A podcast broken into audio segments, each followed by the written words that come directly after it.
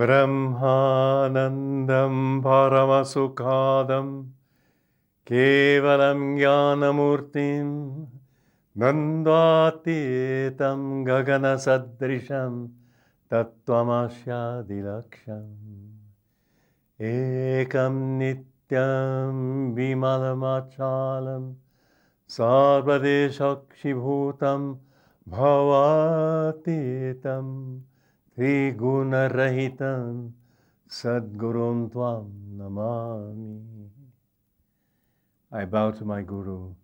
I bow to him in everyone. I bow to him in you.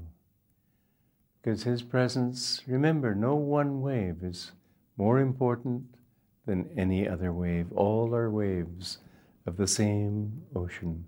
One time I was cheeky enough to ask my Guru, Were you Jesus Christ in a former life? He replied very calmly and with dispassion, What difference would it make? The same ocean has produced all the waves. And remember that one soul who achieves moksha is no smaller and no greater than any other who has done the same thing. You are Rama, you are Krishna, you are Babaji, Lahiri Mahasaya, Sri Yukteswar, Yogananda. You are the same as all of them. The only difference is that you're asleep. If you are, I hope I'm addressing some who are not. But the truth is, we all have to get there. Now, one thing that you need to do is to renounce. And renunciation is not wearing geru. Renunciation is not going to a cave. My guru had certain disciples who were very free inwardly. They were renunciates, but they had to live married lives. In our community, most people, I'm probably the only renunciate in the community of a thousand people. Yes, I would love to get monks and women renunciates also. And yes, if you want to join me in that capacity, come. But nonetheless, real renunciation is of the heart. And let me read you something that my Guru said here that I think is a very important thing to remember. He said on the subject of renunciation if you forsake truly for God, you will receive a hundredfold as Jesus Christ promised, and as Jesus said also, persecution. No one escapes persecution, for God wants to be sure of his devotee. One has to be willing to sacrifice opposition for choosing the spiritual path over the ways of the world. This is something that, mind you, there is a certain, I'm going to turn the spine out so you can see the name better. There is a certain sternness on the path. There's, there's sweetness, there's humility, there's joy, there's laughter, there's love. In fact, I've never laughed so much as I have since I came onto the spiritual path and found joy inside. You know, one thing that brought me to this path, spiritual path was remembering how happy I had been as a child, and then remembering how that happiness had become ever less. The more I became educated, the more intelligent and uh, intellectual I was, the more I became proud of my erudition, proud of my intelligence, the less I laughed. Until I understood that when was I happy? Not these years. I was happy as a child. And so then I began longing to know God. And however, because habits take a long time to break, it took a while to break that habit when I met my Guru also. But with devotion, nothing else matters. I remember one time there were these two visitors to Mount Washington who had a bookstore in South America. And well, I speak Spanish, so we were talking Spanish together. When they heard that I didn't know the names of the chakras in, Sp- in Sanskrit because my guru had taught them to me in English, they looked at me sort of contemptuously, as if, well, what kind of knowledge does he have? Words aren't wisdom. Knowing a lot of Sanskrit isn't wisdom. Knowing a lot of customs isn't wisdom. It's the purity of your heart that determines how wise you are. And yes, because I had to teach lots of people in many countries, I realized, oh, well, all right, I'll learn the Sanskrit words, and I learned them, yeah. But what did it do? Nothing except give me a greater capacity to communicate, but the true wisdom comes in yourself. So you have to understand, however, that if you want God, The world will raise itself up in opposition to you. You will be mounting, mind you, Maya has been holding you for life after life after life. Do you think that Maya will say, oh, well, if you want to go, oh, it's all right? it doesn't happen like that way. Maya does its best to hold you. When you really dedicate your life to God, you will find that Maya, Satan it's called also, is a very active thing. You know, my guru once said, I used to think Satan was only a mental uh, thought. He said, Now that I have found God, I join my testimony to that of all who went before me. Satan is very real. Maya is very real. It's very conscious. And it does its best to hold you. Now, that holding is something that, yes, you will encounter that opposition, no question. You know, where do you encounter it first? Among those who love you. And you will think, well, but my mother loves you. I hate to disappoint her. Just think. I said this a few days ago. If you were to die and be reborn next door, she wouldn't recognize you as her son. She might feel a certain kindness toward you, a certain tenderness, but that, that life would be over.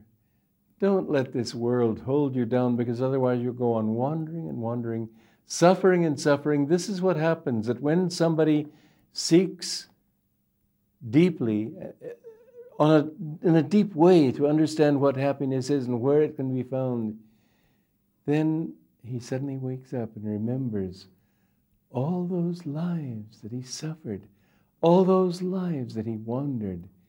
And in that revelation of God to the soul, that is when it says in the Bhagavad Gita, that Krishna addressed these words to Arjuna smiling. It takes a lot of spiritual work for God to have won God's smile when God sees that, yes, you have done that work, and He smiles at you and says, Welcome, you are my own. He won't say that right away. You've offended Him for God knows how many lives. You've got to prove yourself to Him too, which really means, because He's omniscient, really means you've got to prove yourself to yourself because you have this desire to overcome Maya. That doesn't mean your subconscious says yes, yes. If you can do that from the beginning of the spiritual path, you're a very unusual person. You're already born free. Otherwise, yes, you want this, you know that you want it, and you're absolutely vowed to want it. And there's that little voice in your subconscious, I know. And there's a certain cynicism in your own subconscious that says, yeah, well, I'll try it. It doesn't, it, a, it takes a lot of work to reach the point where you say, no, I really know that I want it. Not affirmation. You just don't want anything else. It's also empty. And you look at this world and all its beauties and all the beautiful people and faces and everything, and you think, it's not my world. And you can't go anywhere and find a better world. There may be wonderful planets. There may be uh, high uh, astral, high planets in this physical universe that are all sattvic. You know the trouble with them is just one trouble. You will be there. you with your ego, you with your thoughts of, I want this. That limits you. That makes you a slave. It makes you a prisoner. You must reach that point of inner freedom where wherever you go, always, whatever you do, don't say, oh, mine, mine, I'm enjoying this. There's that story I read to you from this book some time back where the gopis used to take chana over to Krishna. And he loved the chana because he loved their devotion. But one day the Jamuna was in spate and it was so swollen nobody could get across it, and they were wondering how can we bring our Lord Chana today.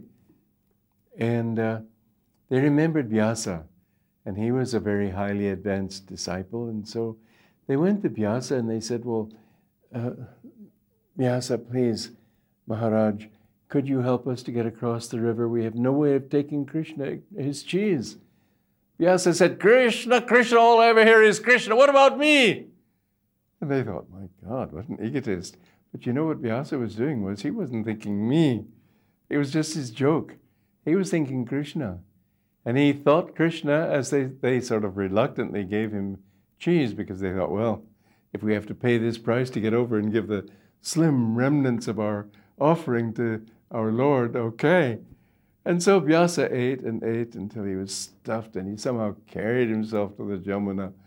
And he said, Jamuna, if I've eaten nothing, divide up and part. And they thought, what a liar. We've just seen him eat like a pig. And all of a sudden, the waters parted.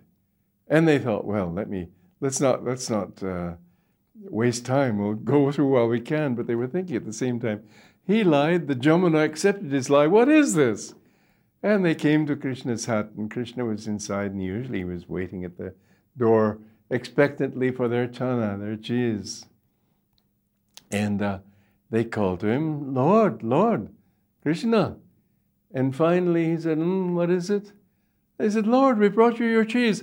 Oh, I can't eat any more cheese today. That fellow across the Jamuna has fed me too much already. You see, see yes, Vyasa's body absorbed the cheese, but he didn't have his consciousness. He didn't think, I am eating. Now, there's the whole thing you've got to do. Get rid of that thought, I. Get rid of the thought that I am doing it. You know, I had to go. We all have to go. If we give our lives to God, He will do His best through others. He doesn't do it, but through others, He allows others to try to destroy us. An organization spent something like 250 crores of rupees, the equivalent in dollars, to try to destroy me and my work. Now, that's a lot of money. Somehow, with God's grace, we hung in there, but we had to go to court.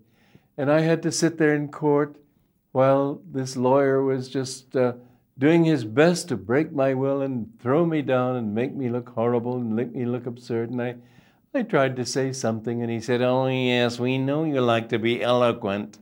And so what could I do? I just said, Divine Mother, it's your show. They can take everything away from me. It doesn't matter to me. I've given my life to you. I don't cling to anything. Whatever you want, it's yours. If you don't want it, it's still yours. But I did not allow my feelings to be ruffled. I was not ruffled. I was indifferent in the sense that whatever God wanted, I was, I was happy to. So inside in my mind, I was feeling almost tears of love for God. It was to me a wonderful experience, but I don't think it looked like that to anybody else. When you have that kind of freedom in your heart, that nothing can touch you because you know that you are not that. As it says, uh, there's a path that says neti neti, just don't be touched by anything.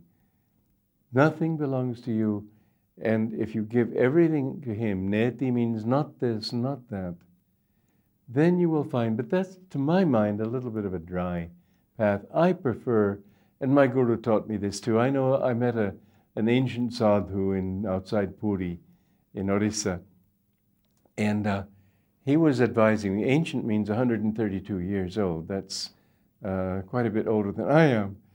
And uh, he, he advised me uh, when you see a sunset, don't enjoy it. I thought, no, he was saying don't enjoy anything. I said, not even a beautiful sunset? Nothing. I thought, what a dry path. I respect all paths. I admire all paths. I couldn't possibly follow all paths. And I thank God, thank God my guru said to love God in everything, not to love Him in nothing. Because honestly, I just wonder if God is pleased if we just reject out of hand and scoff at His handiwork.